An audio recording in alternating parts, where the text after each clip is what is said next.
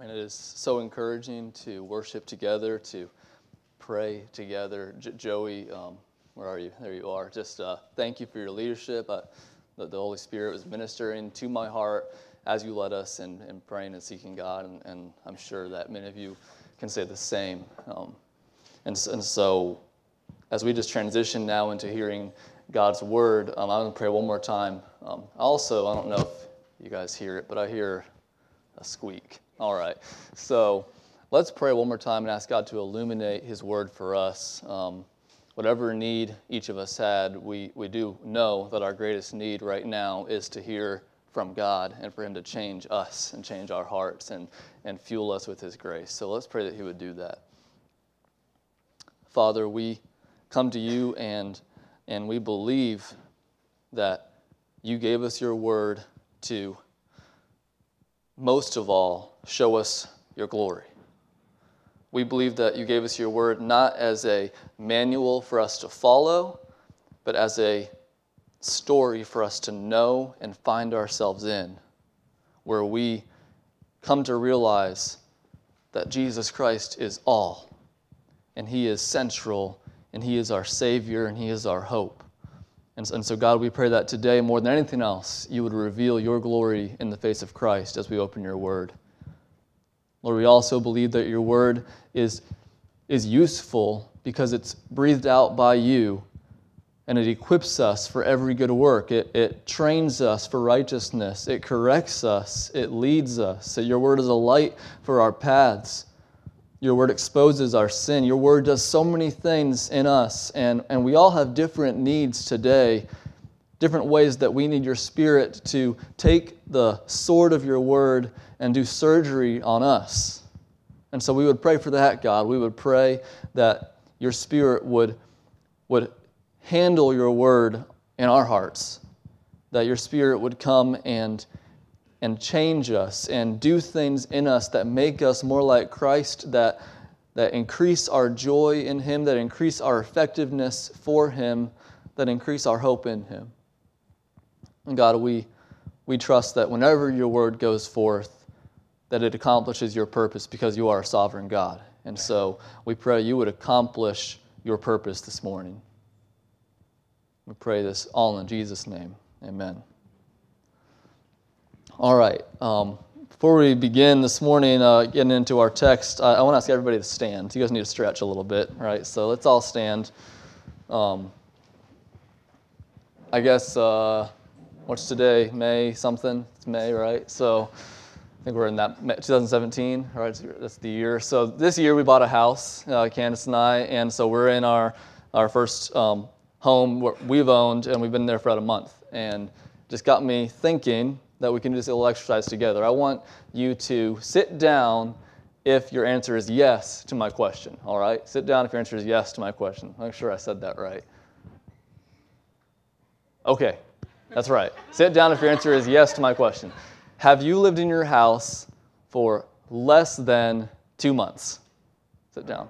All right, Candace and Jordan and Mary, you guys all sit. Okay, see over there, you sit. Okay. If you lived in your house for less than, have you lived in your house for less than one year? Less than a year. Okay, got a few more sitting, all right. Okay, less than two years. Have you lived in your house for less than two years? All right, less than five years. All right, got a few more falling, okay. Less than 10 years. Just a few more left, all right. Less than 15 years. Less than 20 years. Okay, less than 25 years. Robbie, really? yeah.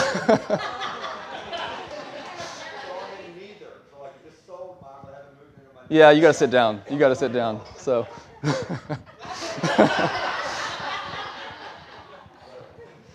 All right, less than 30 years. Okay, less than 40 years. Is that too much? Is that less than 40? Okay, less than 45 years. Anthony, wow. Okay, how Okay, everyone Anthony a round of applause. All right, that's awesome. So stay, stay standing for a second. All right, or you can sit down. So, how long have you lived in your house? 49. 49 years. Okay, that's awesome. Um, I want to ask you I, I'm confident in the way you answer this question. Um, what does your house, your home, mean to you and Carolyn? Place to live, Place to live? shelter out the, out the elements. That's not the way I anticipated that going. All right. so there's a there's a good thing in, in what you just said for sure. That's there's there's something there. Um, what when you when you think about your home um, and just yeah, it's a place to live, right? And and if you guys had to move, I know you guys would just be thankful for the place God gave you. But as you think about the memories, the life you've lived in that house, just right over there, right? And I've been on your porch with you guys. Um, at least would you agree with me that there is a sense of just um, home that you feel in your house, in your house? That it, feels like home. This, this, is, this is the place that God has worked in your lives. This is the place that you've, you've been with your family. This is, you've got um, life events that have happened here. And, and when you come home from a day of work, I mean, you're home, right? Now, I'm saying that with not, not very much experience. Um, but I'm sure that the longer you've each lived in one place, the, the more you feel that this, this house is, is my home. This, this, is, this is our, our place. This is where we come back to for rest. Yeah, it, it Yeah. part of you. Yeah, that's what I was looking for, all right? Becomes a part of you. Becomes a part of you. And, you know, it's, it's funny because just, a- just a few weeks ago when we moved out, we were just renting our place, but it was all empty. I was, I was there by myself getting a few last things, and I just felt kind of sad. Like, man, this is our, this was our home. Like, we brought Lucy back here, and we had so many good memories here the last four years, and, and just felt sad, you know, and, and now I'm happy we're in our new home, but there's a connection there. Uh, Laura and Chris, I see you guys nodding your heads. I remember when you moved, you, you, you guys had just kind of a, great home in Ohio. You guys had found, felt like you had just found a place that you were going to be and live and a community around you and, and a home and, and the, just the process it was to move back to Alabama out of nowhere and, and, and then the process of finding your new home and making that, you know, I, I, I just see, we, we all know that feeling, right? We all have that sense of home.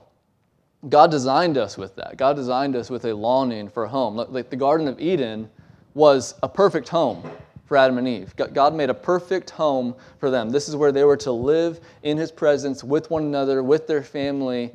This was home for them the, the promised land, when God came to Abram and said, I'm, Go from your home, and I'm going to show you a place that's going to be your home. It's going to be the home of your descendants. And he promised it to them a, a home full of beauty and resources and, and blessing. And Abraham went. And, and when his wife died and didn't have any home, he bought a piece of land because he said, This is going to be our home. God promised this for our home. Jesus told his disciples before he left, He said, I'm going to go and prepare a place for you and I'm going I'm to bring you back to it. Je- Jesus promised a home to his disciples.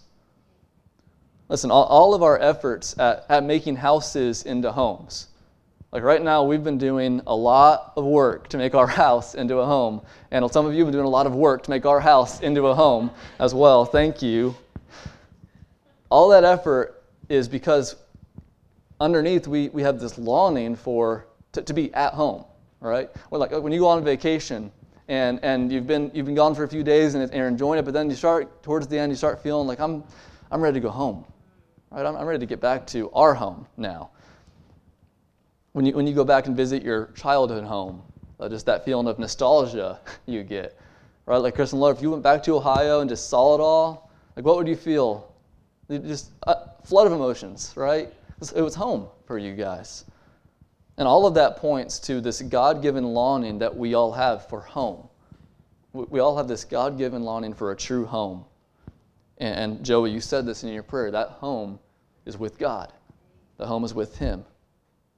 So we're starting a series through the book of Daniel called Home, and I think that there will be a banner here for it that Daniel made, no pun intended. All right, so Daniel made this banner for us, and and we'll, we'll, we'll kind of look at a few of the features of that in a second here. The, the book of Daniel is a story about four young men, uh, essentially four teenagers. They're, they're probably Wes's age. They're probably, probably no, no much older than any of our high schoolers. And, and they are smart, they're, they're gifted, and out of nowhere, this army comes and besieges their city, kills their friends and family, and takes them thousands of miles away from their home to Babylon.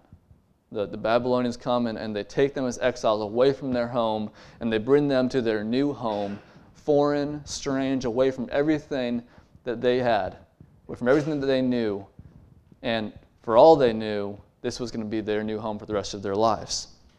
It's, it's the story of how these young men learned to live in this new home, in this new place, even while they looked back and looked, looked for their, their true home, their ultimate home, their home in God's kingdom. And, and so we, we know in a later scene in this book that every day, every day Daniel would go up into his house and, and he'd go in front of this window. And this window, when you looked out toward it, he, it faced Jerusalem.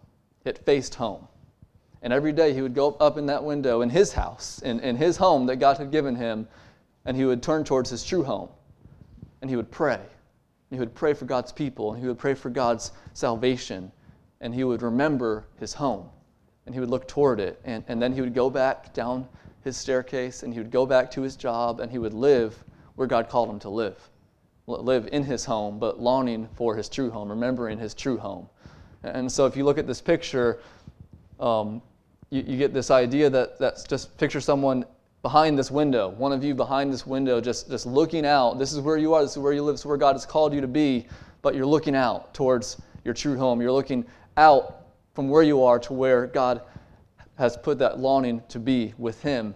And then the, the word home just reminding you that, that for us as followers of Christ, we, we have two homes. We, we, we all have a home right here right here in this world. We all have a, a place to live, we have a community, we have a neighborhood. We all have a home, but our true home is with God. Our true home is in His kingdom.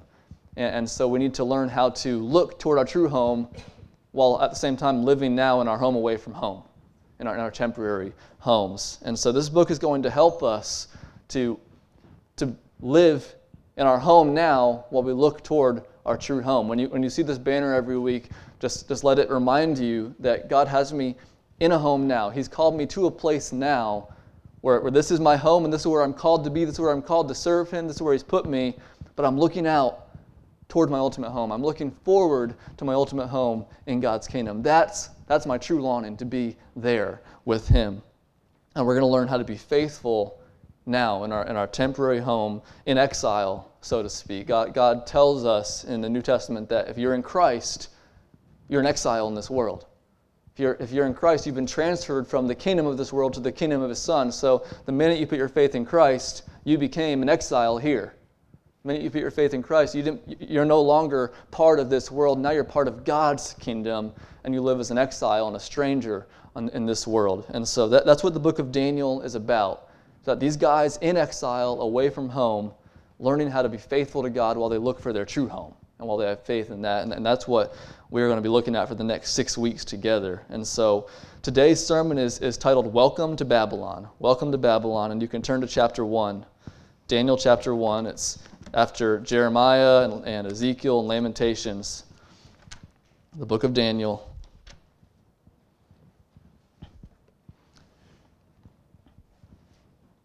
Chapter 1 serves as an introduction to Daniel and his friends, an introduction to what happened to them, and really a, a picture of what life in exile looks like. And so we're going to go through this chapter together, and what we're going to see is four things that you must do to be faithful in exile. Four things you must do to be faithful in exile. Again, that our situation is different from theirs, that their exile is different from ours this gives us a picture of what it looks like to live as exiles in this world that's not our home.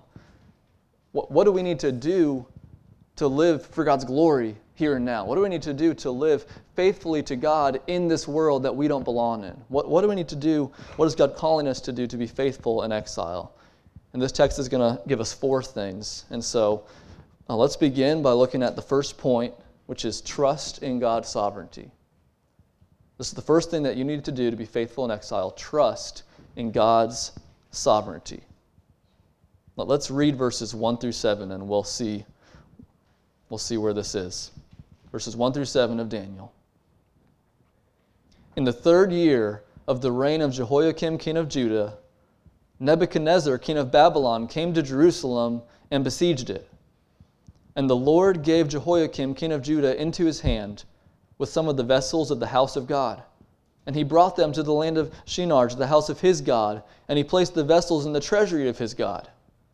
Then the king commanded Ashpenaz, his chief eunuch, to bring some of the people of Israel, both of the royal family and of the nobility, youths without blemish, of good appearance, skillful in all wisdom, endowed with knowledge, understanding, learning, and competent to stand in the king's palace, and to teach them the literature and language of the Chaldeans. The king assigned them a daily portion of the food that the king ate and of the wine that he drank. They were to be educated for three years, and at the end of that time, they were to stand before the king. Among these were Daniel, Hananiah, Mishael, and Azariah of the tribe of Judah. And the chief of the eunuchs gave them names. Daniel he called Belteshazzar, Hananiah he called Shadrach, Mishael he called Meshach, and Azariah he called Abednego. We'll stop there. Verses 1 through 7. One first thing you must do to be faithful in exile is trust in God's sovereignty. So let's put ourselves in the position of Daniel and his friends. VeggieTales names is what we'll go with from here on out. So Rack, Shack and Benny, okay? Daniel, Rack, Shack, and Benny. And and they are, like we said, in Jerusalem. They are young men. They, they are bright futures ahead of them. And then God um, allows King Nebuchadnezzar from Babylon to come and besiege the city, to take their king, to kill their friends and family. And, and then what does King Nebuchadnezzar do once, once he besieges and conquers Jerusalem? First, he goes into the temple. Goes into the temple and he takes the vessels from the temple and he has them sent back to the temple of his God in Babylon. What, what is that communicating? Why, why did he do that?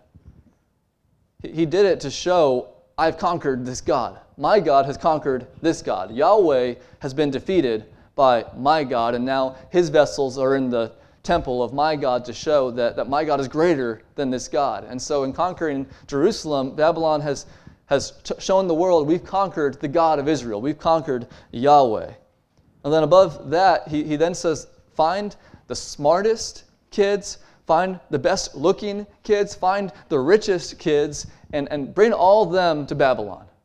Bring, bring all, all the wealthiest, all the noblest, all the richest, all, all of them. I want them back in Babylon. What we're going to do is we're going to transform these kids from good Israelites into good Babylonians. We're, we're going to put them into Babylon State University, BSU, okay? Put them into BSU enroll them for three years. They're going to be on the fast track, okay, to their undergrad. And they're going to take classes. They're going to learn the literature, learn the language, and then we're going to make them love it. We're going to bring them home every night to dinner and, and put them at the king's table. We're going to give them all this amazing food, just, just exactly what the king eats is what they're going to eat. Exactly what he drinks, they're going to drink. And, and then beyond that, we're going to change their names because their names are Jewish names, but they're not going to be Jews anymore. They're going to be good, smart Babylonians. And so we're going to give them new names to represent our land, our gods. it is a total effort at assimilation, right? That they don't want any trace that these guys were exiles from Jerusalem anymore. They want them to just become strong, smart, helpful Babylonians. If you think about Daniel, what is he thinking as he's going through this? He, what, what, what would a young man be tempted to think as he endures this, as he, as he becomes part of this, and as his life is, is just taken out of nowhere, and, and this happens? He's thinking, My God couldn't stop them. My, my God was defeated. I mean, this is, the, this is the kingdom of God.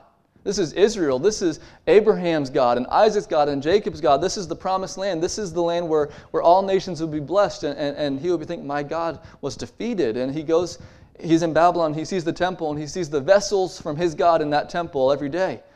And, and he's thinking, My God was defeated. That the one I worshiped and the one I trusted in was, was, was conquered. And, and then he's, he's going through the schooling and he's going, he's going to these dinners and and what would he be tempted to do? Just, well, I'll, I'll worship this God now. I'll, my God was defeated, and, and this is a pretty good life they're setting up for me here. Good classes, good food, good, good situation. I can make the most of this. That's not what Daniel did. we're going to see that Daniel did not respond that way. Daniel did not think that way. And what Daniel wants us to know from these first seven verses, what he wants his readers to know is this happened because God allowed it to happen. Look up at verse 2. And the Lord gave Jehoiakim, king of Judah, into King Nebuchadnezzar's hand. And the Lord gave some of the vessels of the house of God into his hand.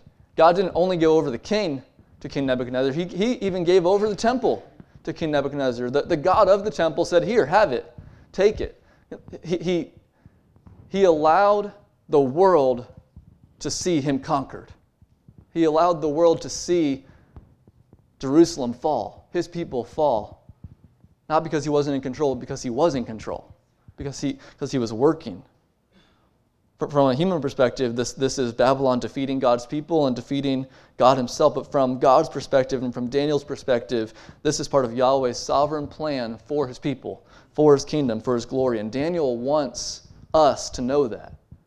He wants to see that in the moment when God seemed most out of control, he was most in control. He's most in control. And so that's why this point is trust in God's sovereignty. Now, most Christians know Romans 8:28.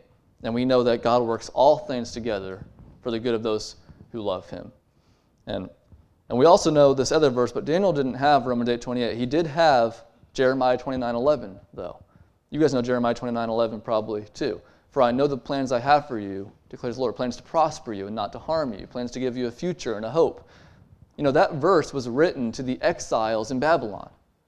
That, that, that verse was in a letter sent through the prophet Jeremiah, God's word to the exiles. In, this is to Daniel, this is to his friends, and, and God telling them, I know the plans I have for you. D- Daniel, my plans for you are good plans. My plans for you are, are plans for a future, they're plans for hope. What's happening to you right now, it might seem like I'm out of control, but I'm not. I know what I'm doing, and it's for your good. It's, it's under my control, and it's for your good. And in the midst of a circumstance that declared just the opposite, Daniel trusted that. Daniel said, I'm going to trust that God is sovereign and God is good, and what's happening to me and what's happening to my people is an expression of that sovereign goodness. So, what does all this mean for us? How, do, how does this help us live faithfully in exile? Well, here's the thing when, when things are going badly for us, we're tempted to disbelieve either God's sovereignty or God's goodness or both. When things are going badly, we, we, we just, well, God must not be sovereign because if he was sovereign, why would he let this happen? If he was in control, this would never have happened. So this must be Satan. This must be something else. This must be spiritual warfare that's going on because God couldn't have let this happen. Or we distrust his goodness. And, and, we, and we say, well, God's in control, but he's definitely not for me because look, look what's happening in my life. And we distrust him. But what God's word calls us to is, is not to measure God's sovereign goodness by our circumstances, but to measure our circumstances by his sovereign goodness. Does that make sense? So you're in your circumstance, and, and instead of saying, because this is happening, that means this about God. No, it's the other way around. This is happening, but I know this is true about God. And so what's happening to me is good. What's happening to me is from Him. What's happening to me is under His control. He's allowed this to happen. He's, he's ordained this to happen for my good and His glory, just like we sang earlier. And so the calling on us is to believe it and to trust it and to allow yourself to be comforted by God's sovereignty. Like, let yourself get to that point where you say, God, this is a good thing that you're sovereign. This is hard what I'm going through. This, this, this is difficult. I don't understand. But I believe you're sovereign and I believe you're good. And, I, and I'm going to trust in that. And even right now, I'm going to take comfort in that. And how do you know? How do you know this is true ultimately? Because in, in the moment when God seemed most out of control, when, when was this? It was, it was in the death of his son. Like, was, if there's ever a moment in history where it seemed like God was not in control, it was when his son was crucified. It was when Jesus Christ was up on a cross, letting Roman soldiers nail him down and being mocked and torn. That this is God, but in that moment, in his sovereign goodness, God was saving a people for himself. That this is God's sovereign goodness, and that's, and that's what we believe and trust in. That's why we know that all things work together for good for those who love him. And so, first, trust in God's sovereignty. Second, resolve to be holy. Resolve to be holy. Let's read verses 8 through 16. But Daniel resolved that he would not defile himself with the king's food or with the wine that he drank. Therefore, he asked the chief of the eunuchs to allow him not to defile himself. And God gave Daniel favor and compassion in the sight of the chief of the eunuchs. And the chief of the eunuchs said to Daniel, I fear my lord the king, who assigned your food and your drink. For why should he see that you are in worse condition than the youths who are of your own age? So you would endanger my head with the king. Then Daniel said to the steward, whom the chief of the eunuchs had assigned over Daniel, Hananiah, Mishael, and Azariah, Test your servants for ten days. Let us be given vegetables to eat and water to drink. Then let our appearance and the appearance of the others who eat the king's food be observed by you, and deal with your servants according to what you see. So he listened to them in this matter. He tested them for ten days, and at the end of ten days it was seen that they were better in appearance and fatter in flesh than all the youths who ate the king's food. So the steward took away their food and the wine they were to drink, and gave them vegetables. All right. So remember, part of this new assimilation process was that they get to eat the king's food. Every night they get, they get to eat what King Nebuchadnezzar eats, and they get to drink what King Nebuchadnezzar drinks. But the problem is, we don't know exactly what the food was, but the problem is that as, as those who were God's people, this would be breaking God's law. This, this would be something that would defile them. And, and if you, we're not going to turn there, but you go to the book of Leviticus, Leviticus 11, God details all the things that they were to stay away from, all the things that would make them unclean. And, and here's why. At the end of the chapter, he says, Because you need to be holy, because I'm holy. And I'm your God who brought you out of Egypt. So be holy. So, so, so God in Leviticus tells his people, Because I delivered you from Egypt, and because I'm holy, in response to that, be holy. Now, Daniel is in Babylon now. He's away from the temple, he's away from, from God's people, he's in, he's in the, this other place. But he chooses in this moment, I'm going to continue to be faithful to God's law instead of, instead of just allowing myself to say, you know, I'm not there. This is a different situation. I'm just going to eat the food. He could, he could have just eaten the food and, and then just in every other way tried to represent God, but he says, No, I'm going to be faithful to God's word. I'm going to be holy because he is holy. And so he resolves to do it. And, and think about what he's doing here. One, he, he is denying the richest of food. He, just, just think about your favorite meal for a second. Joey, what's your favorite food? All food. All right. So just, just think about going over to Golden Corral where they have all food, right? they got whatever you want over there, and just spending the day there, right? It's the king's feast, okay? Daniel is denying that for what? For some veggies and some water. Says just give us vegetables and water. That's all we need. This, this isn't like, this isn't, you know, give us some good sheep, give us some good veal while you got your pork, right? No, this, this is vegetables and water just, just basically fasting, right? Basically eating, eating nothing. He, he's denying that for holiness' sake, for God's sake. He's, he's subjugating himself to this strict diet where he's going to feel hunger pains all the time because he wants to be holy. He wants to continue to, to follow God. And, and then in doing this, he's also risking his life. I mean, to go to this guy and even request this, the, the guy could have immediately sentence him and his friends to death. And God, the only reason he didn't is because it says God gave him favor and compassion. It's the only reason that he didn't die. But, but, but Daniel felt like it was worth it to, to, to not eat the food, even if it cost him his life. Now, now what happens? God, God blesses this resolve. God blesses this resolve, and what you read in verses 9 through 16 is just a miracle, okay? Because I've never met anyone who ate veggies for 10 days and was fatter than someone who ate meat and bread for 10 days, right? That's not how diets work, okay? So God takes their resolve and, and He takes the situation where they say, Test us, we're going to eat vegetables and water for 10 days, and, And after the 10 days, God works in their bodies miraculously so that they are not only healthier, but they're fatter.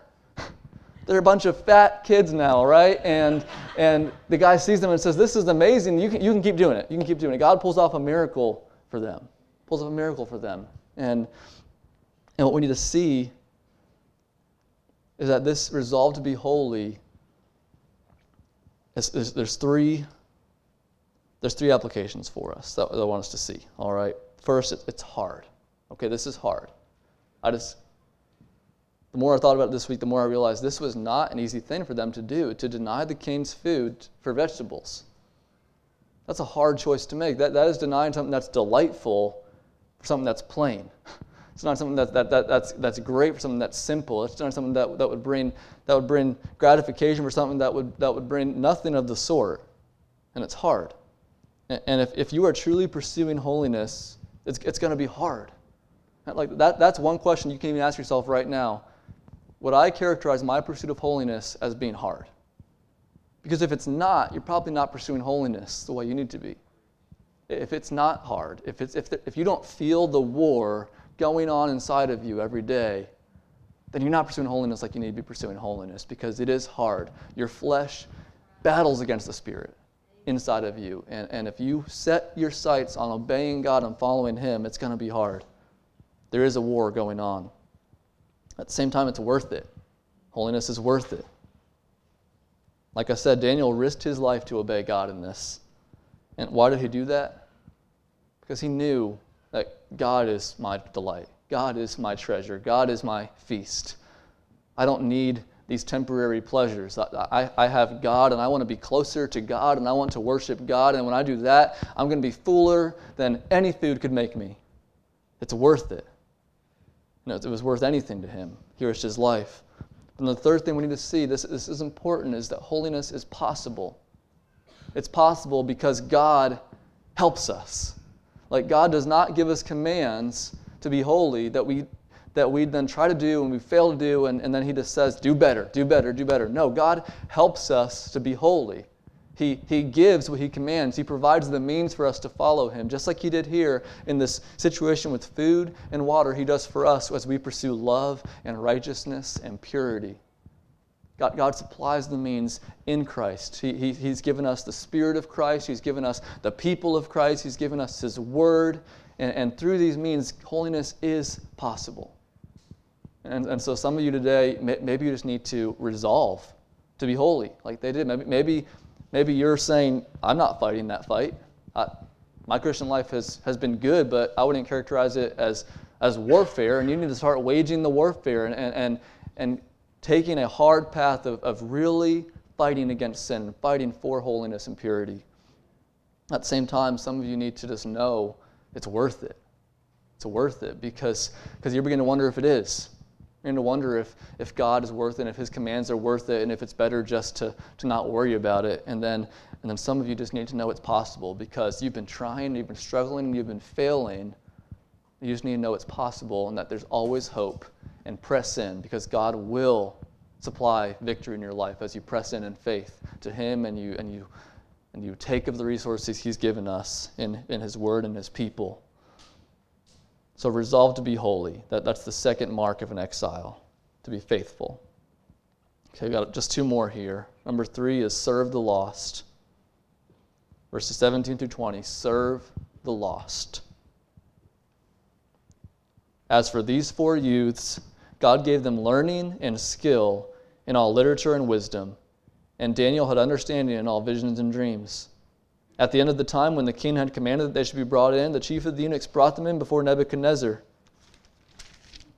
And the king spoke with them, and among all of them, none was found like Daniel, Hananiah, Mishael, and Azariah. Therefore they stood before the king, and in every matter of wisdom and understanding about which the king inquired of them, he found them ten times better than all the magicians and enchanters that were in all his kingdom. Okay, first thing I want you to notice is the connection between the last section and this section. Look at those first few words in verse 17. As for these four youths, as for these four youths, what, which four youths? The four youths who resolved to not defile themselves, the four youths who stepped out in faith to be holy, the four youths who, who risked their lives to follow God. It's these four youths that God gives learning and skill and wisdom and visions. It's, it's these four youths that God equips for his purpose in Babylon. And, and, and we need to see that connection. We need to see that holiness and witness are connected. That, that God wants to witness to the world, but he, He's going to use those who are holy. He's going to use those who are committed to Him. Holiness strengthens witness, not normalness. And, that, that's a lie that we easily believe. We, we believe that the more normal we seem to the world, the better our witness will be. If we just can convince them that we're basically like them and we believe in God, then, then maybe they'll believe, believe in God too. But that, that's not what we see here. We see, we see these four guys who set themselves apart, who every youth around them knew these guys don't come to dinner with us. These guys go and eat vegetables every day. These guys are, are different. They're weird. They're, they're off. And God uses them. Holiness strengthens witness, not normalness. Distinctness strengthens witness. God, God takes these four youths, and what does He do? He, he essentially gives them skill and wisdom and understanding as they're in their classes God enables them to learn it well, to, to do, do well in their tests, and, and to graduate at the top of their class. Is basically what happens, right? God, God helps these guys to, to be the best, 10 times better than anyone else. Now, that's not a promise to Christian teenagers that you're going to be the valedictorian of your class, right?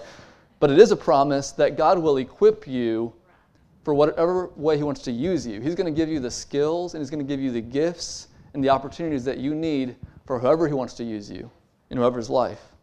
See, see, what He did is He put them in a position to serve the King in order that they could be in a position to reach the King.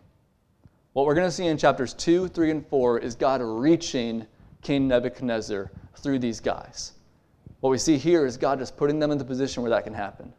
And He's doing it as they say, We're in Babylon and we're going to serve this king. We're, we're going to be in his court we're going to give him wisdom. We're, we're going to, we're going to do what he asks. We're, going, we're not going to compromise on holiness, but we are going to serve him with the, with the gifts God's given us so that God could reach them. And, and I think as a church, we need to embrace this point if we want to see more effectiveness in reaching the lost.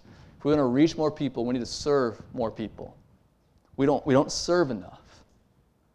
Every one of us, first of all, just needs to be serving in a regular way. Every one of us. Like, ask yourself this week, how am I planning to serve the lost? Do I, do I even have any time in my schedule where that I could say I'm serving the lost there? I'm serving the world there? Or, or is everything centered around the saved and around yourself and your family and your church? We want that too. We need that too, right? But, but if we're not serving the lost and we're not being faithful in exile, we could just be in God's kingdom. But He has us here.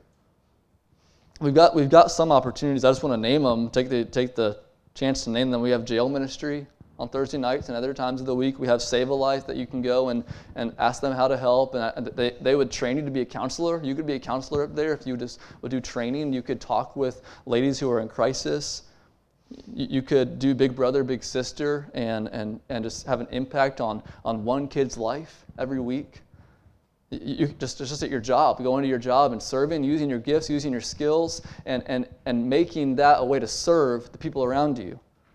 At the same time, just be creative and, and get intentional. Like, what are you good at? What, what needs do your neighbors have? How, how could you enter into their lives and serve them? We, we just wanted to answer that question. How can I serve the people around me with the gifts and skills God has given me? And that's a different answer for every one of us, but the principle is the same that serving the lost often precedes reaching the lost. Serving the lost often precedes reaching the lost, and that's what we see in Daniel. That's what we're called to. God, God has left us here in this world so that we can, He can reach them. But to do that, he, we, need to, we need to serve them. We need to love them. We need to show them that we're invested in their lives. So serve the lost. And then finally, the fourth point hope in God's promise. Hope in God's promise. The chapter ends with this verse And Daniel was there until the first year of King Cyrus. So that verse skips ahead about 70 years. We're, we're here. Daniel's a teenager. He, they're recording the story of, of their coming to Babylon. They're being faithful, God, God helping them in their first years. And then, verse 21, and 70 years later, we want you to know Daniel was there when King Cyrus was, became king. What, why does it do that? Why does it skip 70 years ahead? What is Daniel telling us there? Well, Daniel does this to remind his reader and to remind us of God's promise. Because before the exile happened, God told his people, You're going into exile because you've disobeyed me. And this is my discipline and my judgment on you. But after 70 years, God promised, after 70 years, I'm going to bring you back. And Daniel knew that promise. Daniel knew God said he was going to send us into exile, and God said he was going to send us back in 70 years. And every day when he looked out his window, that's what he was thinking of. He was looking, thinking of that promise. In 70 years, God said he's going to bring us back. And that happened when the Persian king Cyrus became king. In his first year, he made a decree that allowed the exiles to return from Babylon. And, and, and Daniel lived through that, and he wrote it down, and he puts this here to tell us that when you are in exile, you need to hope in God's promise. When you're in exile, you need to know that God has promised it will end that your time in exile will come to an end and your time back in God's kingdom will begin again. God, it's, it's a promise that God will bring his exiles home. That's God's promise to us. And, and it's, it's, the same promise. Daniel and us have the same promise. We just see it more clearly than he did. You know, it, the promise he saw was in 70 years, we're going back to Israel. But even during his life, and as we see this book, God, God began expanding his view of what returning meant. And, and now we know what returning means is, is not just returning to a place, but returning to God Himself, returning to Christ. And our final home is, is, is this is the promise it's eternal life in the presence of God, eternal life at the return of Christ, eternal life in God's kingdom, a new heaven and a new earth with God. That's the promise. That's the promise that God has given us. And what we're called to do is hope in it. We're called to be a waiting expectant people. We aren't expectant enough because we love the world so much. But we need to hope in God's promise. And, and what you need to see, this, this is going to bring it all together. This is the main idea. Hope empowers faithfulness. Hope empowers faithfulness. So we just outlined three ways that you need to be faithful trusting God's sovereignty, resolve to be holy, service to the lost, where, where does the power for that come from? It comes from hope in God's promise. Like, if you're hoping in God's promise, then when, then when life goes bad, and when something goes south for you, when you're in a trial, you remember God has promised to bring me home. God has promised me eternal life. God has promised me a place in His kingdom. I'm going to trust in Him right now. You, you, you, are called to holiness and you're just not sure if it's worth it and you're not, you're not sure if you want to resolve to live a holy life but, but you remember i have a home in heaven and i'm going to be in a holy heaven forever. I want to be holy now no matter what it costs because i have a home. God's going to fulfill that promise to me. Hope empowers that holiness and hope empowers service to the lost because you realize i'm going to have an eternity of enjoying god forever and his people and right now i just want more and more people to be part of that this is hard. I'm tired. I'm burnt out. But I want to press in to serve the lost so that they can be a part of this, so that they can be with me and with God forever when He fulfills His promise to us. So hope empowers faithfulness, and our hope is sure because our hope is in Jesus Christ. I want to ask the music team to come up here and we'll transition, but I just want to close by meditating on Jesus Christ together, meditating on why our hope is so sure in Him. Listen, Jesus Christ died for us. He died for us. He took your sins, every single one of them, past, present, and future, every single act of rebellion against the Father, every single act of throwing off his rule, throwing off his reign, throwing off his love. He, he took it and he bore it. And, and he took God's wrath for it so that you don't have any wrath to face anymore. You're never going to face God's wrath. He died for you. He was also raised for you. Jesus was raised for you. He defeated death, He defeated sin, He defeated hell, and because He was raised, we, we, we can be raised. Because He defeated all these things, we can now be united with Him and have true life.